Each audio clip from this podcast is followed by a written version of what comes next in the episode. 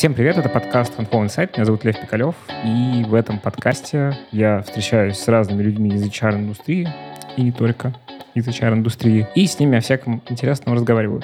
Прежде чем мы начнем, я хочу вам сказать, что помимо того, что Handflow делает этот подкаст, и я помогаю ребятам его делать, Еще делает очень крутую систему автоматизации рекрутмента. С ее помощью вы можете закрывать больше вакансий за меньшее время, контролировать все рекрутинговые метрики, сделать подбор прозрачным и управляемым. Более того, система постоянно развивается. И я хотел бы вам рассказать о последнем обновлении. Это анкеты для кандидатов. Например, вы хотите создавать формы с тестовыми заданиями запрашивать обратную связь от кандидатов на любом этапе найма или собирать данные для службы безопасности. Что вы можете сделать в интерфейсе Handful? Вы создаете анкету в конструкторе, отправляете ее кандидату прямо из Handful, и когда он ее заполнит, информация автоматически подгрузится в его карточку. Ничего не придется копировать вручную. В общем, просто, быстро и удобно. И в описании этого подкаста вы найдете ссылку. По ней можно оставить заявку, и эксперт Handflow с вами свяжется, покажет, как система решит ваши проблемы и задачи. В общем, по ссылке в описании переходите и попробуйте Handflow. Очень крутая система, и я об этом говорю не потому, что я ведущий подкаста Handflow, а потому что я сам ей пользовался, и она офигенная. А сегодня очень интересный рекурсивный выпуск. У нас сегодня в гостях в подкасте Handful директор по маркетингу компании Handful Миша Епихин. Миш, привет. Привет, Лев. Я все правильно сказал про твою должность? Все верно, так и есть. Тогда расскажи, как так вышло, с чего вообще начиналась твоя карьера и как все пришло к тому, что мы в подкасте Handful говорим с директором по маркетингу компании Handful. Наверное, стоит сразу сказать, что я понимал, что буду заниматься рекламой и маркетингом еще в школе.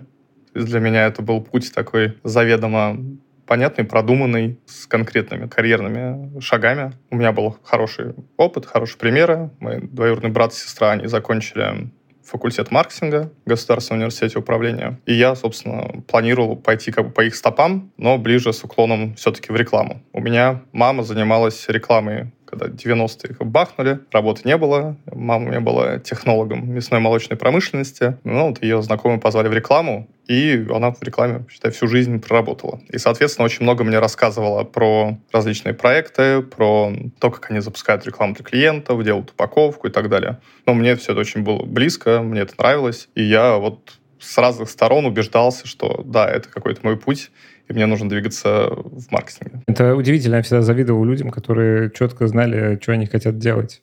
И у тебя, получается, ожидания и реальность совпали? Получается, да, совпали. Я, правда, изначально не мог оценить, в какое же направление маркетинга идти. Ну, маркетинг — это очень широкое понятие. Есть совершенно различные компании. Есть B2C, есть e-commerce, есть B2B, есть производственные компании, есть рекламные агентства. Я вот тогда этого не понимал прям конкретно, где я хочу работать. И здесь уже произошла некая случайность, потому что в университете, когда еще учился, я подрабатывал в небольшом рекламном агентстве. Ну и под конец собственно, уже окончания учебы, я начал задумываться, куда мне идти дальше, сделал резюме и просто отправлял отклики в компании, которые мне казалось там интересные, могут мне что-то дать в плане карьеры и так далее. И я отправил свой отклик в компанию Аби.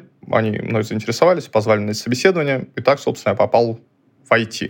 То есть у меня уже нарисовался карьерный трек именно в IT. Да, в Аби я занимался больше B2C проектами, но с течением времени тоже переквалифицировался в B2B направление. Получается, у тебя был какой-то опыт уже к тому моменту, как ты попал в API? Да, у меня был опыт просто работы в рекламном агентстве. Я понимал, в принципе, что такое и ценностное предложение, и позиционирование, и брендинг и так далее. Мне было достаточно легко уже влиться в маркетинг достаточно крупной компании. Я там совсем не плавал, не терялся. Но, тем не менее, вначале, конечно, было очень тяжело. Я многие вещи буквально не знал, не понимал. И это была такая первая школа жизни, что ли, первая школа, наверное, полноценной, серьезной работы в корпорации. И, как мне кажется, это мне помогло в дальнейшем уже расти, развиваться с таким хорошим бэкграундом, как в Аби. Потому что в Аби еще в 2012 году там была уже такая культура, как мы сейчас все привыкли к ней там, в Яндексе, там, в ВК, в различных крупных IT-компаниях. Там все это уже было. Там были отделы корпоративной культуры, там было четкое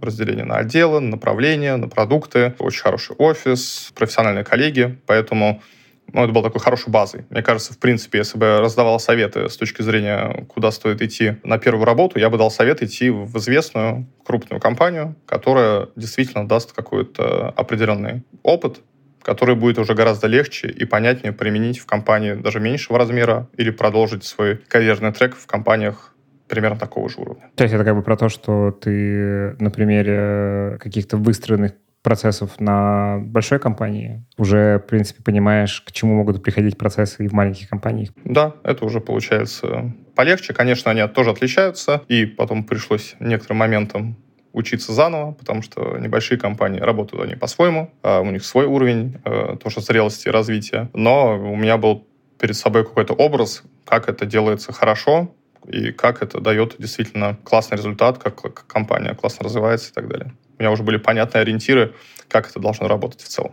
Круто. А дальше как твоя карьера складывалась, если так просто какими-то крупными мазками? Дальше я для себя вывел простую формулу. Если идти работать в компанию, она может быть не супер крупная, но она должна быть лидером рынка и в каком-то смысле законодателем мод среди э, в своей нише. Вот. Следующая компания была компания Mango Telecom. У них основной продукт — это виртуальная ТС, да, и другие сопутствующие продукты. И они тогда были лидером, сейчас не знаю, но они достаточно динамично всегда развивались. И у них был очень достаточно высокий уровень маркетинга. Я там проработал почти три года, и он за это время тоже, естественно, вырос. Я рос вместе с ним.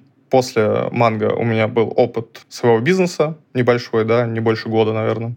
Но я понял, что еще к этому не готов. И после этого у меня была работа в небольшом стартапе. Дальше это была история про Mail.ru. Сейчас он уже VK Group называется. После Mail.ru опять небольшой стартап, дочка Сбербанка, корпоративный мессенджер «Диалог». После «Диалога» сквозная аналитика Ройстат. И вот сейчас я Handflow. То есть по большей части, да, это были компании, которые либо стартапы, да, либо лидеры рынка в своем направлении и крутят планету. Давай, наверное, еще чуть-чуть про твой трек. Очень интересно этот момент с бизнесом своим, с попыткой и с пониманием, что слишком рано, ты сказал, да, тебе туда? Слишком рано. Слишком был зеленым и неопытным. Да, а можешь как-то попытаться так суммировать с точки зрения найм versus собственная какая-то штука. Я так понял, что ты скорее за найм сейчас. Да, я сейчас осознанно за найм. При этом я безумно уважаю людей, которые занимаются предпринимательством, которые рискуют гораздо больше, чем люди в найме. Но вот если я смотрю на свои навыки, ну, у каждого человека, да, специалиста, какие-то навыки сильнее, какие-то слабее. У меня навыки именно предпринимательские, выстраивания что-то с нуля, они, наверное, развиты менее, чем навыки маркетинга, когда у меня есть какие-то определенные ресурсы, и я фокусируюсь на конкретные задачи, на конкретных проблемах и решаю сфокусированно то, в чем я очень хорошо разбираюсь, то, что я очень хорошо понимаю. История вот сложная с точки зрения функционирования компании, потому что всем выплатить зарплаты.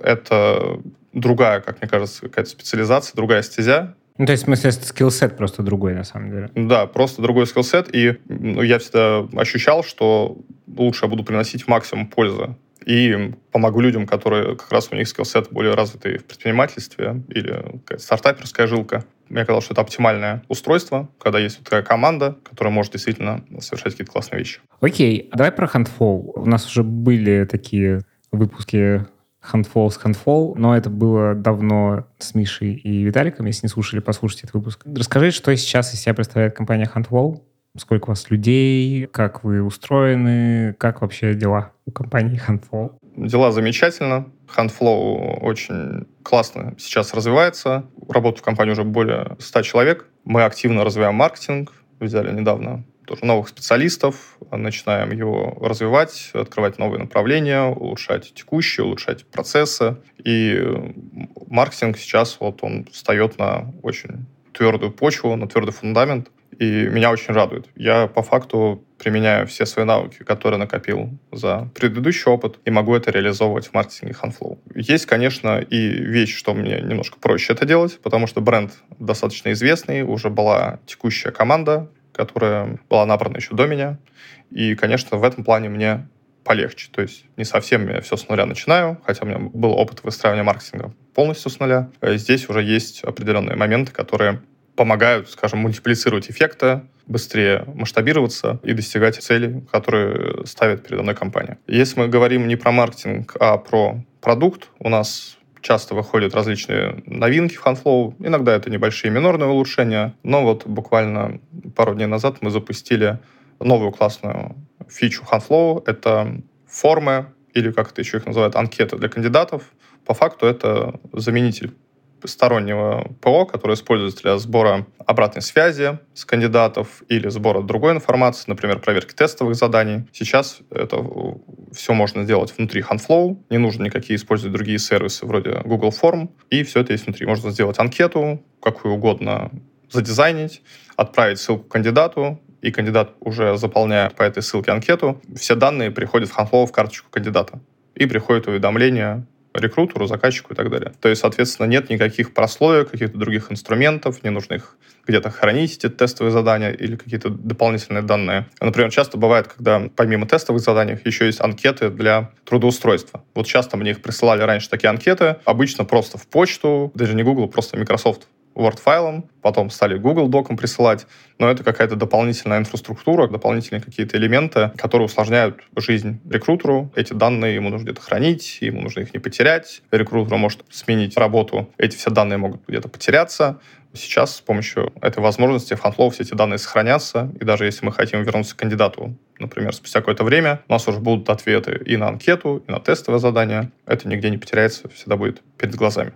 Ну и плюс, соответственно, очень удобно работать рекрутеру. Чем меньше он использует каких-то дополнительных побочных сайт-сервисов в своей работе, тем он быстрее просто выполняет свои базовые задачи по поиску кандидатов, по приглашению их на собеседование и, самое главное, по продвижению их дальше по воронке. Если у него достаточно большая воронка, на каждом кандидате он будет тратить меньше времени, там, ну, на 5, 10, 15, может быть, 20 минут, и уже если мы берем на круг, то это уже выливается реально в часы и человека дни. Если мы говорим про то, что HandFlow помогает ускорять закрытие вакансий, вот это прямое влияние на скорость. Быстрее отправляются тестовые, быстрее получается информация, они не теряются, и, соответственно, э, у вас высвобождается время поиска кандидатов или на более глубокое там общение, изучение профиля кандидатов, если мы их подбираем на верх воронки, например. Можешь рассказать в целом про какой-то общий профиль маркетологов, э, какие они есть и вообще чем отличаются? большая разница в профилях маркетологов в зависимости от компаний, в которых они работают, специфики бизнеса, индустрии и так далее. Потому что вот если мы берем некого классического маркетолога, менеджера по маркетингу, это человек, который изучает рынок, изучает клиентов, целевую аудиторию, конкурентов, и на основании этого он уже разрабатывает необходимые маркетинговые стратегии для коммуникации через решение проблем и болей аудитории через различные маркетинговые каналы. То это, это какой-то классический вот маркетолог, как мы его представляем из учебника. Но в реальности жизнь такова, что маркетологи стали в B2B направлениях, в диджитал-среде дробиться на специализации. Есть диджитал-маркетологи, есть контент-маркетологи, есть ивент-маркетологи, есть SMM-менеджеры. И маркетологов стало очень много, и они стали специализироваться на конкретном непосредственно рекламном канале. То есть это уже такой маркетолог-специалист в канале, а не общего профиля сотрудника. То есть это примерно то же самое, что с разработчиками случилось, что они в какой-то момент сначала были условно универсальными. Если мы про веб говорим, типа веб-мастера всякие, вот это все, а потом началось дикое деление на фронтенд, бэкенд, и дальше уже очень сильно про конкретные языки и углубление в тоже там в какую-то предметную область в целом. Да, примерно так это происходило происходило. И вот, э, с одной стороны, это здорово, что люди стали развиваться непосредственно в своих специализациях и в них быть лучшими. С другой стороны, разделение специализации сыграло как плюс. Да? Специалисты могли развиваться в своем направлении, улучшаться, там, становиться лучшими. Появились специализированные конференции по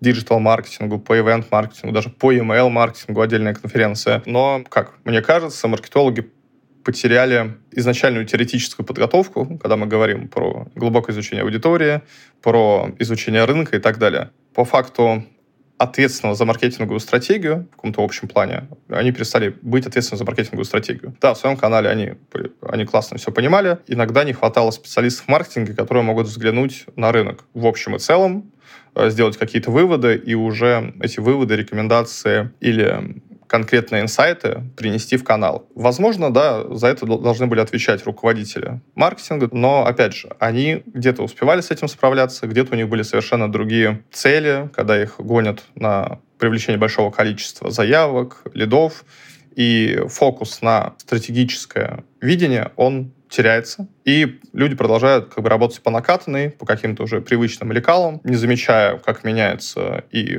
рынок вокруг них, как меняются конкуренты, как меняются потребности пользователей, и уже просто в каких-то ситуациях могли специалисты не вывозить это, потому что они не получали полную информацию по рынку, а в силу того, что у них другой skillset конкретно, да, у диджитал-специалиста, он не ходит, не изучает рынок очень глубоко, это не его задача, то какие-то моменты могли, конечно, теряться. Можешь немножко рассказать, как в продуктах э, сейчас устроен э, маркетинг? Потому что в целом есть такое ощущение, что у маркетолога есть пересечение и с продукт-менеджерами, потому что у них, в принципе, похожая задача, и то, что называется бизнес-аналитики, которые в том числе занимаются изучением рынка. То есть э, как будто бы получается, что они должны понимать, что, как это устроено, они должны понимать, как продукт будет продвигаться на нужную им аудиторию. Как ты это видишь с точки зрения того, как это в продукте работает? Потому что еще часто отдел маркетинга как будто очень отдельная штука от продукта, хотя это странно, что это какой-то отдельный отдел, черный ящик такой. Да, такой, наверное, самый главный нюанс, то, что маркетинг очень часто воспринимали, воспринимают даже до сих пор как не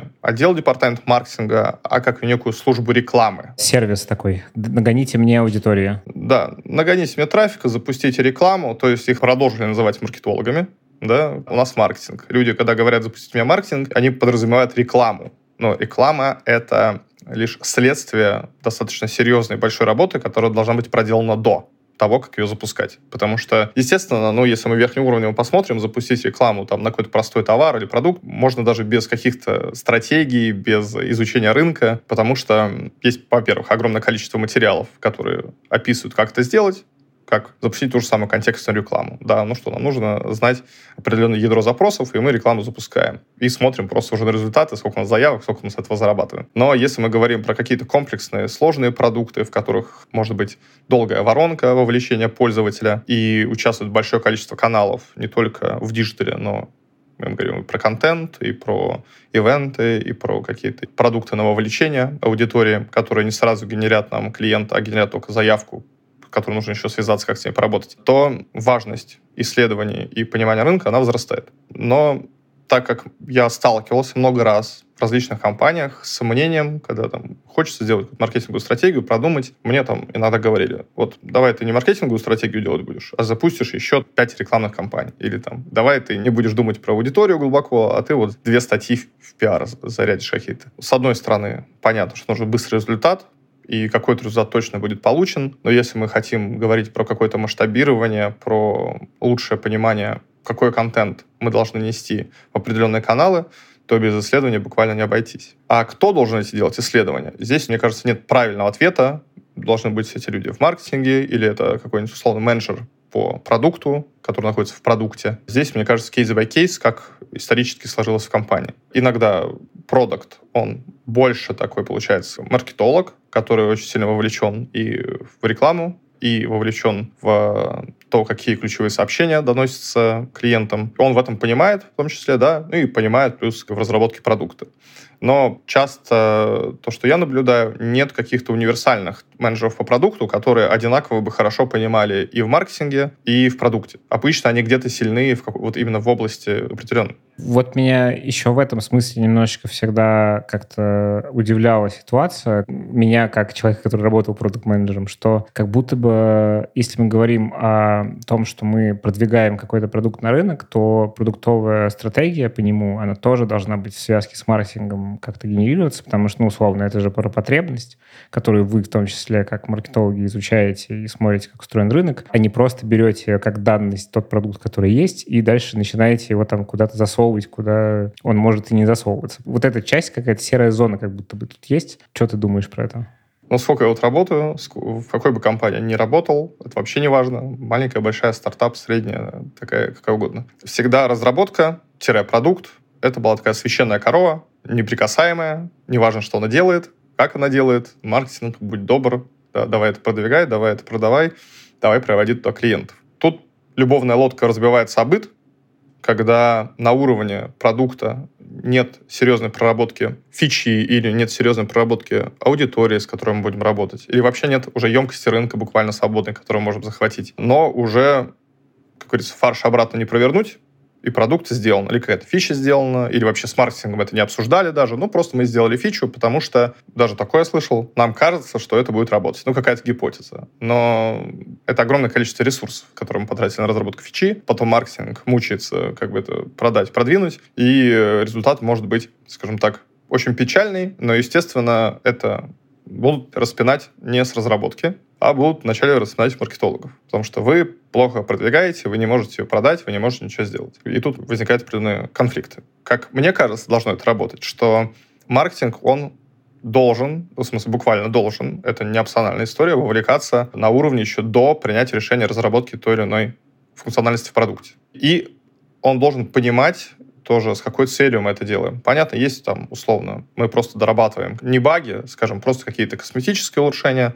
Тут как бы не о чем говорить, это происходит, понятно, на что это влияет на удержание пользователя. Но если мы говорим про то, что мы хотим, например, привлечь новую аудиторию, или мы хотим этой фичей удержать текущую аудиторию, или мы этой фичей хотим там расширить какой-то сегмент рынка, то маркетинг, конечно, должен понимать цели, задачи этой фичи и также правильно с ней работать. То есть не каждая фича, она работает на то, чтобы мы привлекли в продукт именно новую аудиторию. Возможно, это мы хотим перевести с одного тарифа на более дорогостоящий, если мы делаем эту фичу только в более дорогостоящем тарифе. Либо это история про буквально удержание. То есть не всегда маркетинг действительно здесь может какую-то сверхпользу от себя принести в этом. Он может, конечно, рассказать базово там клиентам, может рассказать там текущей да, базе, там добавить информацию на сайт и так далее. Но с точки зрения цели маркетинга именно по увеличению аудитории, возможно, фичи, которые выпускаются в течение какого-то времени, вообще никаким образом не помогут ему.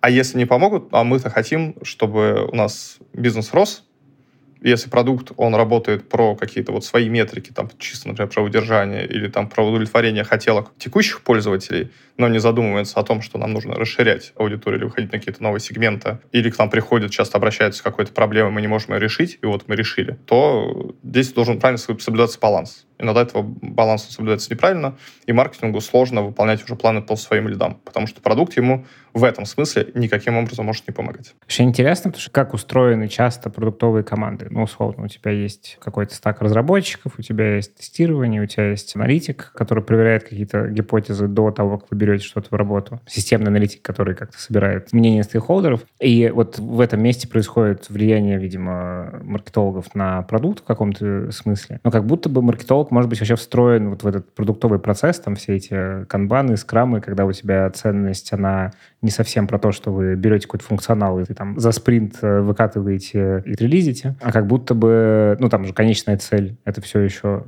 как-то посадить на аудиторию, как-то к этому привлечь внимание. Как будто бы это хорошая идея, чтобы маркетолог устроен в продуктовую команду каким-то образом, не только на уровне каких-то требований первоначальных, а с точки зрения, ну, как тестирование условно. Есть тестирование функциональное, а есть тестирование идеи и какие-то вещи про то, как это все продавать на аудиторию. Да, все верно. Но, как я наблюдаю, во многих компаниях исторически сложилось, что некими генераторами идей для развития продукта являются либо основатели, либо там генеральный директор. И начинается все в любом случае всегда с разработки продукта. То есть никто там не бежит нанимать 100 маркетологов, пока еще ничего не готов. И продукты вначале они продаются, можно сказать, там, по сарафанке, условно. Кто-то кому-то порекомендовал, как-то какие-то бесплатные инструменты. И здесь вот какой-то роли маркетолога, ее еще вообще нет. Я в Handflow первый директор по маркетингу. Handflow уже 8 лет. 8 лет? 8 лет. Господи. Да, то есть до этого все органически развивалось и без э, усиления маркетинга. Но если мы говорим про какое-то серьезное масштабирование, про выход на новые там рубежи, то, естественно, такая потребность, она появляется. Соответственно, так как люди, вот маркетологи, да, да заканчиваю свою мысль, они приходят чаще всего позже и встраиваются позже, они именно не включаются сразу в этот процесс разработки Таким образом, потом, когда уже стоит перед фактом, вот с этим нужно работать. Иногда может возникнуть ситуация, что действительно перспектив какой-то фичи или возможности ее либо нет вообще, либо она с точки зрения именно продвижения не подходит, а это другие вообще цели и задачи, которые ставил продукт, когда ее начинал разрабатывать. И вроде это выглядит естественным процессом, но если маркетинг развивается, и он начинает больше влиять на разработку продукта, то, конечно, потом в идеале, чтобы он в команду включался, и уже это был какой-то единый стрим, единое понимание того, как это должно все функционировать и работать. Хорошо, это в целом так просто есть, так это устроено, и по-другому это не может быть, или может? Может быть по-разному, но мне кажется, все зависит уже от конфигурации да, отделов и направлений в компании. Где-то маркетинг действительно может осуществлять функцию буквально рекламную, и с него спроса нет, и там нет человека, который как бы будет вовлекаться в эти процессы с точки зрения изучения рынка. Но тогда с него и снимается какая-то там доля ответственности. Но вся ответственность, она уже лежит больше на, например, директоре по продукту, который может в том числе, есть такие конфигурации, когда он управляет и продуктом, и маркетингом. Появляется некая там неразрывная какая-то история, а не так, что это два отдельных хода, условно. А это один человек, который управляет тем и другим. Давай тогда про самих маркетологов. И вообще еще интересно как-то попытаться описать вообще там джунов, медлов, сеньоров, что это за ребята и какими качествами обладает классный маркетолог. Это кто такой? Классный маркетолог, наверное, я бы поставил на одно из первых мест. Это маркетолог, который не зажат рамками своего канала когда он задается вопросами, что происходит после, что происходит до. И, ну, если какой-то мы говорим про пример вот продукта, если он запускает какое-то продвижение фичи, он действительно должен разобраться, что это такое, кому это нужно и так далее а не просто механически там, запустить какие-то баннеры, подготовить для них тексты, не понимая, не вникая в суть вообще того, что он продвигает. Это с одной стороны. С другой стороны, он должен понимать, что же будет после, как будут его заявки обрабатываться, включается ли отдел продаж, как клиенты доходят до того, чтобы оплатить продукт. И хороший маркетолог, как мне кажется, что отличает там, условно, джуна от медла, это как раз по спектру вопросов, которые маркетолог задает. Таким образом, он может более осознанно и более точно запускать активности в своем канале, когда он обладает более широкой картиной происходящего. И в том числе бывает такая история, когда маркетинг может работать условно, да, хорошо, привлекать много-много заявок, но они будут отваливаться на каких-то этапах при обработке отдела продаж. И можно сделать неверный вывод о том, что лиды плохие, у них плохое качество, они не те, и рекламу, например, нужно вырубать но зачастую собака может быть зарыта как раз в регламентах обработки этих рядов, вовлеченности отдела продаж, буквально возможности и достаточности ресурсов отдела продаж, чтобы эти заявки обрабатывать. Маркетолог, который в это не погружается и не знает, что там происходит дальше, он может буквально принимать неверные решения на основании своих рекламных каналов, потому что не увидит, что его результат привел к каким-то деньгам или клиентам. Но это может быть не только потому, что это его ответственность, и он привел не ту аудиторию. Это первое, да. Второе, то, что сейчас даже любой специалист, как мы начали говорить, то, что вот разделились они на класс специалистов, в первую очередь человек и сотрудник должен воспринимать продукт аудитории очень близко, он должен реально чувствовать, для кого он продвигает, он должен общаться с клиентами, проводить каздевы, читать комментарии продавцов в CRM-системе.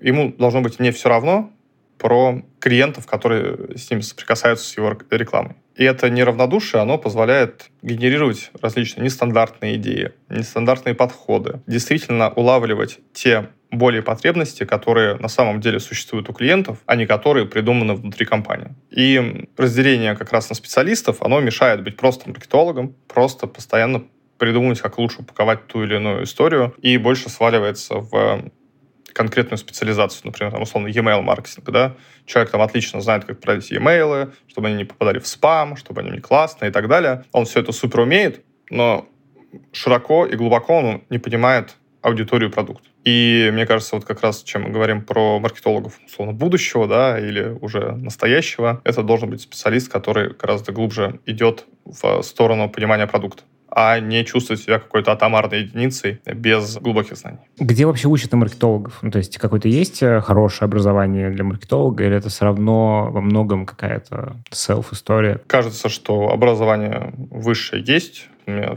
сходу приходит в голову там высшая школа экономики, Плешка, может быть, еще ряд других университетов, да, но я просто про вот эти конкретные слышал хорошие отзывы. И там действительно маркетингу учат, и полезные знания, полезную базу и даже какую-то практику, может, теорию можно оттуда вынести. Но по большей части маркетологами становятся люди, у которых нет маркетингового образования, либо они пришли из какой-то другой ниши. Поэтому образование именно высшее для маркетолога, как по мне, оно желательно, но совершенно не обязательно. Потому что, как мне кажется, 95% маркетологов в России не имеют высшего образования маркетинга. И ничего страшного в этом нет. И вообще ничего страшного в этом нет, потому что буквально вот у меня есть примеры, когда кто-то не заканчивал высшее образование, сразу шел работать специалиста по диджитал-рекламе, и пока его студенты да, бывшие, изучали там какие-то базовые основы, он уже опытный специалист, который разбирается в Яндекс рекламе, в Google рекламе, там, в Google Аналитике, в Яндекс Метрике. И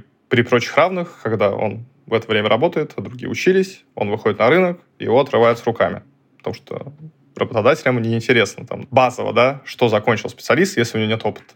Конечно, возьмут опытного специалиста, который уже что-то сделал, у него уже есть результаты, запущены рекламные кампании, он тратил какие-то бюджеты на них, уже понимает, как с этим работать. Конечно, работодатель предпочтение даст специалист с опытом. Но если он будет выбирать высшее образование плюс опыт, выберет, конечно же, когда все сочетается. Но идеального не бывает, и поэтому много маркетологов и менеджеров продуктов, в том числе, вообще менеджеров продуктов буквально не учат высшее образование не дают. Я вот не знаю, такого не слышал. Это какие-то курсы. Маркетологов тоже курсов бесконечное количество. Можно на них выучиться, но самое главное, то, что я для себя вывел, это практический опыт компаний, в которых работал маркетолог и так далее. Я, наверное, за всю жизнь ходил на сотни если не тысячу собеседований, ладно, тысячи, наверное, не было, но сотни были точно. И, наверное, про образование мне задавали вопрос, там меньше 5% работодателей. Никому не интересно. А всякие курсы эти бесконечные, они как-то вообще работают? Ты вот как нанимающий менеджер видишь, что это какая-то история полезная, и люди более здравые приходят? Я бы сказал так, что если некий специалист сменил одну профессию на другую, и потом пошел проходить курсы, устроился на какую-то первую работу, то с точки зрения погружения в новую для себя профессию, это, да, полезно с этой точки зрения. Еще бывают курсы полезны, если они достаточно специфические, например, курсы по SQL. Вот это практичная штука. Человек не знал SQL после курсов.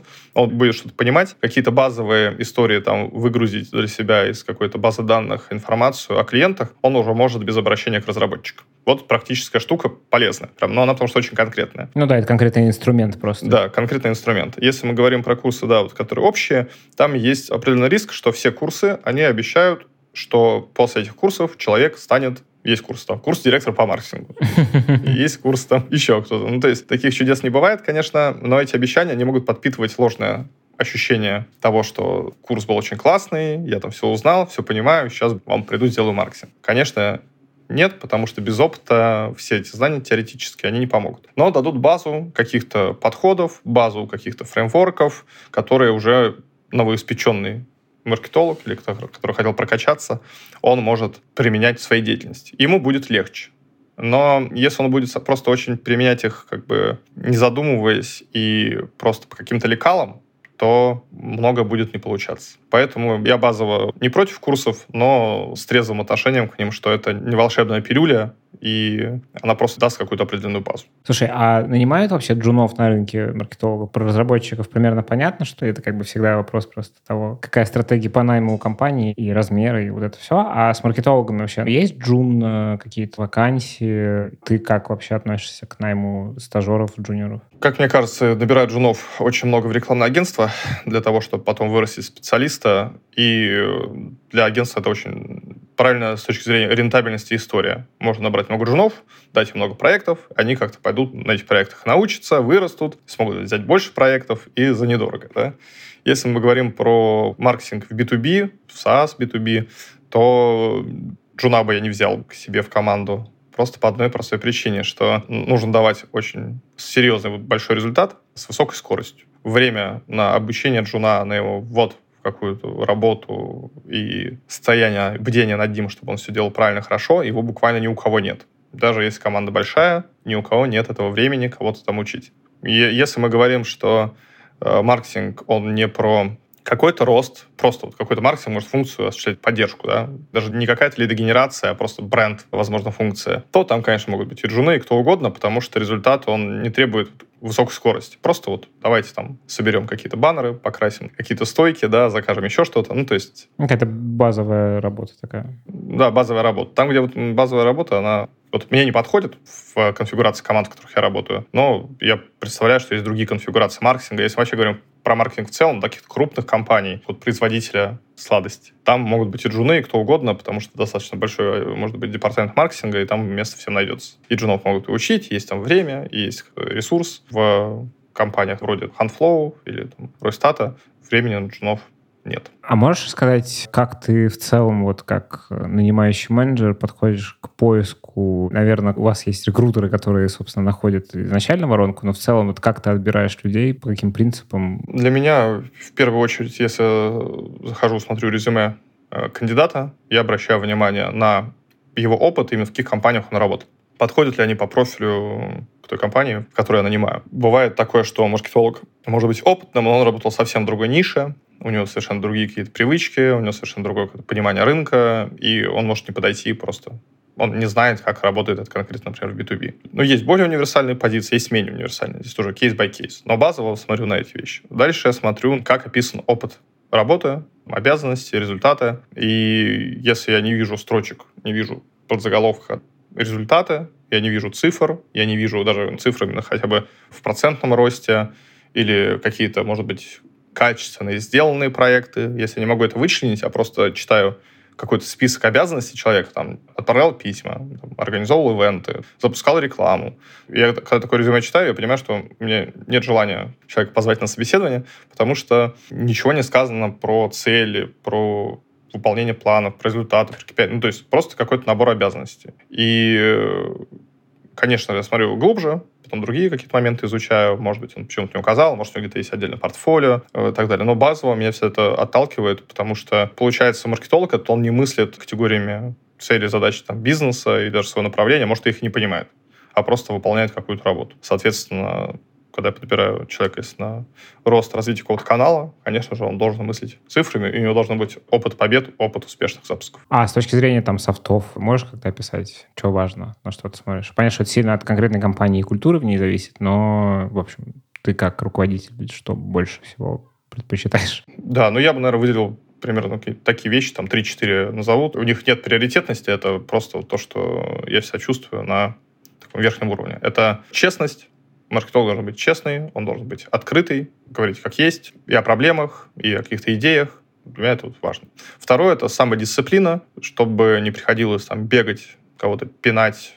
уговаривать, да, делать какие-то задачи, достигать каких-то целей. Человек сам понимает, когда, где он провалился, он сам понимает, где он сделал классно. Ну и какая-то такая осознанность, самодисциплина. Потому что, опять же, времени на обучение базовым вещам, что нужно задачу в срок делать, да, а не в срок делать нельзя, но его нет. Конечно же, у всех бывают ошибки, и провалы, кто-то срывает сроки, это все нормально. Но здесь должен быть тоже высокий, наверное, третьим вынес какой-то высокий уровень рефлексии к тому, что происходит, что получается, что не получается, и адекватное как бы, отношение к своим ошибкам, и к своим успехам. Да, и четвертое, наверное, это какое-то природное любопытство и природное неравнодушие. Когда тебе не все равно, тебе интересно, что в других каналах, тебе интересно, что в продукте, когда ты задаешь вопросы, когда ты сам что-то изучаешь, а не просто вот сидишь в пузыре и вокруг там будь что будет. Вот я бы, наверное, выделил какие-то такие истории. А тяжело такие люди ищутся? Ну, то есть вообще есть проблема с тем, чтобы по этим четырем критериям э, найти людей? Да, есть проблема. В воронке обычно достаточно много маркетологов. Я смотрю на любую позицию.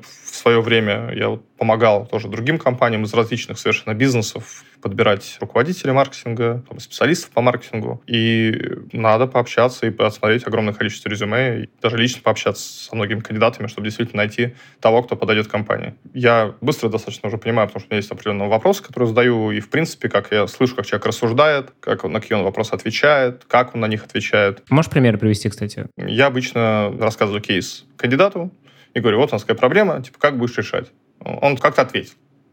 Я говорю, а еще как? Он еще что-то ответил. Потом, а еще? Он вот так ответил. Ну, еще идею придумал. И, понятное дело, в какой-то момент он, наверное, уже застопорится, и уже мне нечего будет сказать, но сразу будет такой лакмусовой бумажкой, если он быстро начнет отвечать «я не знаю», «я не понимаю», «я не я» и «хата не моя». Ну, в смысле, не знать все, многие чего не знают, поэтому вопрос задают, чтобы узнать. А здесь уже вопрос, как человек, насколько он быстро или нет отступает перед сложными задачами Это первое. И второе, насколько он действительно хочет в ней разобраться, найти решение. То есть вот какая-то креативная жилка. Может ли он посмотреть на проблему с разных сторон, как-то нестандартно, предложить какие-то решения. Пусть они будут какими-то неправильными, неверными, это не важно. Главное, чтобы это включалось в какое-то мышление. У меня был опыт у самого, как меня собеседовали. Ну, я отвечал на вопрос, потом были какие-то другие, меня опять возвращали к тому вопросу первому, опять что-то говорил, и вот меня так много-много раз возвращали, и каждый раз я придумал какую-то новую историю. То есть не придумал, но осознавал, что можно сделать вот так, вот так, с этой стороны. И как-то системно про это рассуждал. И вот вопросами в глубину а, проверяются очень многие вещи. И если мы говорим, например, не про кейс компании, ну, если нет проблем, все понятно, и, и мы можем заглянуть в то, что он решал в своем опыте предыдущем. Ну, вот интересно говорить, как вообще это там, ну, возникла идея проекта, кто его придумал, как ты он к тебе попал, какая была твоя роль, какая была в команде. И нужно задавать вопросы, чтобы понять, насколько человек системно мыслит. Может ли он раскладывать проекты, процессы и проблемы на какие-то кластеры, как он с этими кластерами работает, как он мыслит вообще. И это очень тоже может многое сказать о человеке и о том, как он встроится, он не встроится вообще в корпоративную культуру и в компанию в целом. Это одна из фишек, наверное. Другая история, если говорить из практических, это про понимание вообще воронки того бизнеса, где он работал, с чем он имел дело, с какими продуктами. Что он должен, конечно, понимать, какие были там продукты, там, тарифы, категории, как там распределялась клиентская база, какие были каналы в топе, как строилась воронка, ну, в смысле, буквально, на каком этапе включался там продавец или на каком этапе там еще какая-то история работала. Но это уже показывает, что человек понимает глубоко, он заинтересован, ему не все равно, он задавался этими вопросами, и он может еще, самое главное, это как-то последовательного и корректно излагать эти свои соображения. А где вообще ищут маркетологов? Это всегда какая-то входящая воронка? Это обычные работные сайты или какие-то еще сайты? Или есть какие-то специальные способы выискивать? Меня ищут часто и находят в LinkedIn, хотя у меня не активный профиль, и там нет галочки, что я ищу работу, он просто заполнен, а, по-моему, последние два или три места работы у меня просто название компании, там же даже не написано, чем я занимался. Но почему-то вот как находят, пишут там. Мне к себе будет проще, да, применить, потому что меня, видимо, находили везде. Значит, можно найти маркетолога в этих каналах, потому что я там присутствую. Второе — это телеграм-каналы, различные есть примеры, Job for Marketing или еще какие-то, да, где выкладывают вакансии маркетологов. Там может тоже маркетолога заметить, откликнуться на одну из позиции, потому что достаточно удобно. Они уже, грубо говоря, отфильтрованы, туда плюс-минус попадают нормальные компании с нормальными вакансиями. Они точно заинтересованы, чтобы найти сотрудника себе, а не просто вот давайте посмотрим рынок. Уже очень у них есть серьезное намерение. Ну, третье, естественно, отработанные сайты, ну, как база. И действительно там есть и хорошие кандидаты, точно их можно найти на различные позиции. Это никто их не отменял. Ну и четвертое, это, наверное, уже если работает компания с э, рекрутинговыми агентствами, если мы говорим про поиск, например, специалистов топового уровня, то рекрутинг агентства тоже могут найти кого-то, да, потому что у них есть и базы, есть и какие-то связи, есть вот у них там условно в бэклоге лежит, тоже это все прекрасно работает. И в зависимости от желательной скорости найма человека можно задействовать без рекрутингового агентства первые все три пункта разместить вакансию и в телеграм-каналах, и на HeadHunter условном, на работных сайтах, и пошерстить LinkedIn на предмет тоже нужного специалиста. Мы с тобой еще, когда встречались перед записью, ты говорил про две вещи, которые тебя волнуют. Это про синдром самозванца и ошибки. Вот я назвал вот эти истории про рефлексию, про любознательность. И это прекрасные качества. Но борется-то в маркетологе два волка белые и черные. То есть белые волки ведут к росту, к развитию как профессионала, как личности. А есть вот внутренние какие-то зажимы, ложные установки, синдромы, которые мешают развиваться в карьере. Одни из них — это как раз синдром самозванца или еще похожие рядом с ним, там говорят синдром отличника, они, как мне кажется, рядом находятся, и я бы их рассматривал как-то в совокупности. Главная их суть — это то, что человек, он боится, да, с одной стороны, совершать ошибки, он боится принимать за них ответственность. А в маркетинге без ошибок, без проверки гипотез развиваться, существовать очень сложно, практически невозможно. Маркетинг буквально, он состоит из ошибок. Это как по факту, если мы представляем, как промывать воду э, в реке, поисках золота, что, да, очень много пройдет воды, очень будет много слитых каких-то бюджетов, совершенно ошибок, но, в конце концов, золото будет найдено, и это останутся теми рабочими там, связками или каналами, или другими подходами, которые будут приносить компании золото-деньги. А если маркетолог сталкивается с большим количеством воды, да, и того, что у него что-то не получается, он может как раз демотивироваться сильно и уже с меньшей охотой, с меньшей долей желания запускать какие-то новые каналы или вообще рисковать, экспериментировать. Здесь все зависит в том числе, конечно, от человека, но еще как компания, в которой он работает, как относится к ошибкам, какая есть корпоративная культура. И вот две вещи, если корпоративная культура правильная, и специалист тоже развивается, понимает, что там не страшно совершить ошибки, можно побороть синдром отличника. А если мы говорим про синдром самозванца, да, он все равно, конечно, отличается. Это примерно то же самое, только у тебя ты тут боишься ошибиться, а здесь ты боишься присвоить себе объективную реальность. Да, боишься себя как бы похвалить, э, боишься признать свои заслуги и достижения, и вообще изначально синдром самозванца. Это, по-моему, в 1973 году, если не изменяет память, может быть, позже. Там э, как раз две женщины, они написали, по-моему, статью, у них были исследования. Они как раз заметили это у женщин, потому что в те годы начала меняться пропорция мужчин и женщин в руководстве компаниями, женщин стало становиться больше. Но когда до этого всю жизнь женщинам говорили, что мужчина только там вице-президент и прочее, и когда женщина достигала такого положения, она чувствовала, что она как бы этого места не заслужила. Ну, я же там, э, женщина, как я могу быть там вице-президентом и так далее. 1978 год, статья Паулины Кленс и Сюзанны Аймс. Ну, просто чтобы мы озвучили имена этих прекрасных двух женщин. Угу. 72-й, по-моему, я вот оказался рядышком. И, соответственно, они увидели это в женщинах. Но на самом деле этот синдром, он не имеет какого-то пола, и он свойственен всем. Ну и, в принципе, мне кажется, это еще зависит от культуры наверное, воспитания, культуры, может быть, даже, даже страны, образования, когда за есть даже такое выражение, не высовывайся, не принято высовываться, куда там и без тебя разберутся. Ну, то есть вот есть как будто даже вот какие-то фразы, которые все мы знаем, которые нас э, ограничивают, и это витает в воздухе, это витает как бы в людях вокруг, там, в семьях. И люди, которые достигают каких-то успехов в карьере, бизнесе или еще где-то на каком-то поприще, они чувствуют себя некомфортно и неуверенно. И постоянно себя как бы даже за это как бы критикуют. Тоже можно сказать пару слов про цикл самозванца, да, как это вообще работает. Если получает какой-нибудь специалист задачу, у него тут появляются две ветки. Ветка условной прокрастинации, когда он легко достаточно может ее сделать, но в последний момент – и ветка усердного труда. То есть он очень сильно вовлекается в эту задачу, очень много думает, очень много работает, может там задержаться после работы, работать на выходных. На выходе он получает результат, который, ну, предположим, что его высоко оценили, классно, супер, сделал задачу, молодец, отлично. Но у него дальше возникает от этих двух веток различные ощущения, скажем так, неприятные. Если он это сделал легко и быстро, его похвалили, ну так что ж я там, да я ничего не сделал, все как бы оно там само собой получилось. Или наоборот, я потратил столько усилий, больше, чем любой бы другой человек потратил, делая задачу. А иногда еще и руководители говорят, да, эта задача 5 минут делать. Я такое слышал миллион раз. Это самая дешевая манипуляция, которая только существует в мире, наверное, когда тебе говорят, что задачу можно сделать за 5 минут. Ну, 5 минут ничего не делается, а человек уже как будто уже не прав, что он не сделал, не сделал ее за 5 минут.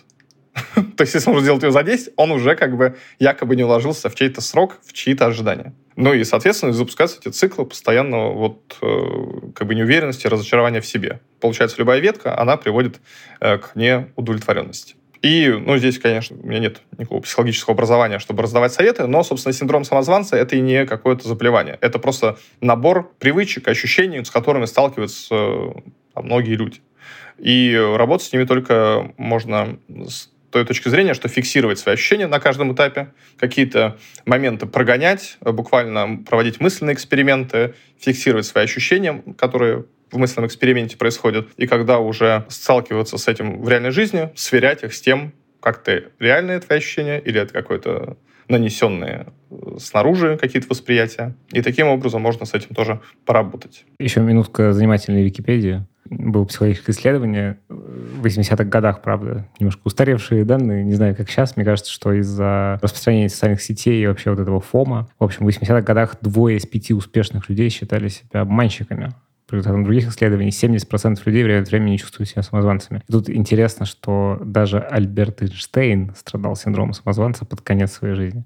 За месяц до смерти он признал своему другу. Подчеркнутое уважение, которым окружено дело моей жизни, заставляет меня чувствовать себя не в своей тарелке. Я невольно ощущаю себя мошенником. Интересно, как это работает, конечно. Стоит, мне кажется, это фиксировать и об этом задумываться. И вытаскивать эти вещи на поверхность и признавать то, что есть такой синдром, и находить из него выходы. Потому что многие, мне кажется, люди, они даже не осознают проблему. То есть они не понимают, что это вот происходит именно из-за этого. Слушай, круто. А, я с тобой хотел, наверное, последнюю штуку обсудить, потому что так вышло, что мы когда с тобой познакомились, быстро стало понятно, что ты, как и я, играешь в Counter-Strike. И ты мне рассказал о какой-то очень крутой движухе. Если вдруг такого не знаете, то узнавайте, оказывается, есть корпоративные чемпионаты по киберспорту, в частности, по Counter-Strike, ну, там много разных других игр. Скажи, пожалуйста, почему нормально играть в Counter-Strike и в другие соревновательные, ну, не только соревновательные, а вообще про гейминг? Что ты про это думаешь? Я думаю, что каждый человек, он как бы распределяет, наверное, свое время на работу,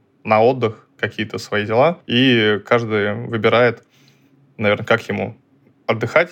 Кто-то читает книжки, кто-то смотрит сериалы, кто-то гуляет, кто-то ходит в зал, кто-то чем-то еще занимается.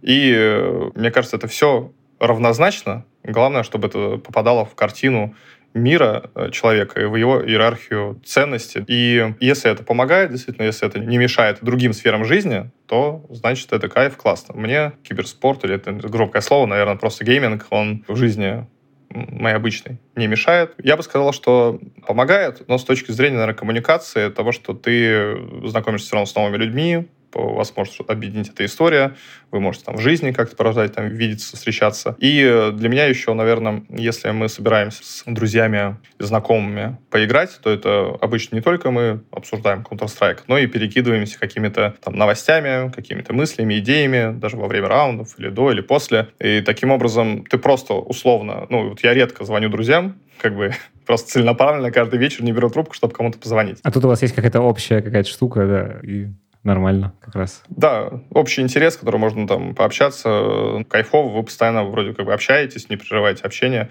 и вас это объединяет гейминг. По-моему, это классно, и если кто-то стеснялся в этом признаться, ребят, не стесняйтесь. Это норма. Это норма. Класс. Синдром отличника в прямом эфире. Стесняешься признаться, что занимаешься не только работой. Да, буквально так. Я бы хотел еще, на самом деле, пару слов здесь добавить, что, мне кажется, мы смотрим часто и видим успешных людей. Ну, вот мы знаем успешных спортсменов, мы знаем успешных музыкантов, мы знаем успешных руководителей, предпринимателей. И мы можем, конечно, назвать много успешных в каждой нише. естественно, мы пытаемся там вольно или невольно сравнивать себя самым успешным представителем какого-то э, направления. И Карим себя, вот я точно, не знаю, с других, за то, что мы в каких-то областях ну, не такие успешные, как они. Но это и нормально, мне кажется, так работает мозг человека, что он э, замечает других только самое лучшее. Ну, и здесь нужно главное понять, что он, чтобы он в этом стал самым лучшим, в других областях он либо не развит, либо развит очень минимально. Уникумов, которые успевают делать все, их буквально не существует, это тоже иллюзия. И в зависимости от того, куда человек тратит свою энергию, время, тем больше в этом получает выхлопа. Поэтому здесь тоже нужно правильно давать оценку тому, кто ты на самом деле есть, и не переживать, что ты по какому-то там параметру не дотягиваешь до успешного человека. Это в том числе, кстати, синдрому самозванца тоже относится. Невозможно быть самым-самым лучшим и разбираться вообще во всем. Я буду самым крутым самозванцем. Да. Вот даже в маркетинге, столько в нем работаю, многие области я либо не знаю, ну, какие-то, что-то могу не понимать, там что-то может меняться, я в это глубоко там не погружаюсь, у меня просто нет там физически времени, да. Мне не страшно в этом, надо сознаться, да, и пойти изучить, и пойти какую-то информацию почерпнуть. Но какое-то время я жил с ощущением, что как же я это, я же маркетолог, я должен вообще там, типа, тут знать, и тут знать, и это уметь, и вот в этом разбираться. Ну, конечно, нет, это невозможно. Нужно понимать, какие сильные черты, и работать с теми, например, областями, областями, где нет понимания, но понимать уже цель, для чего это нужно. Просто все знать — это не цель, она никак в жизни не поможет. Это был Миша Епихин, директор по маркетингу Handful. Поставьте оценку, напишите отзыв и комментарий оставьте там, где можно его оставить. И до следующего выпуска. Всем пока. Пока-пока.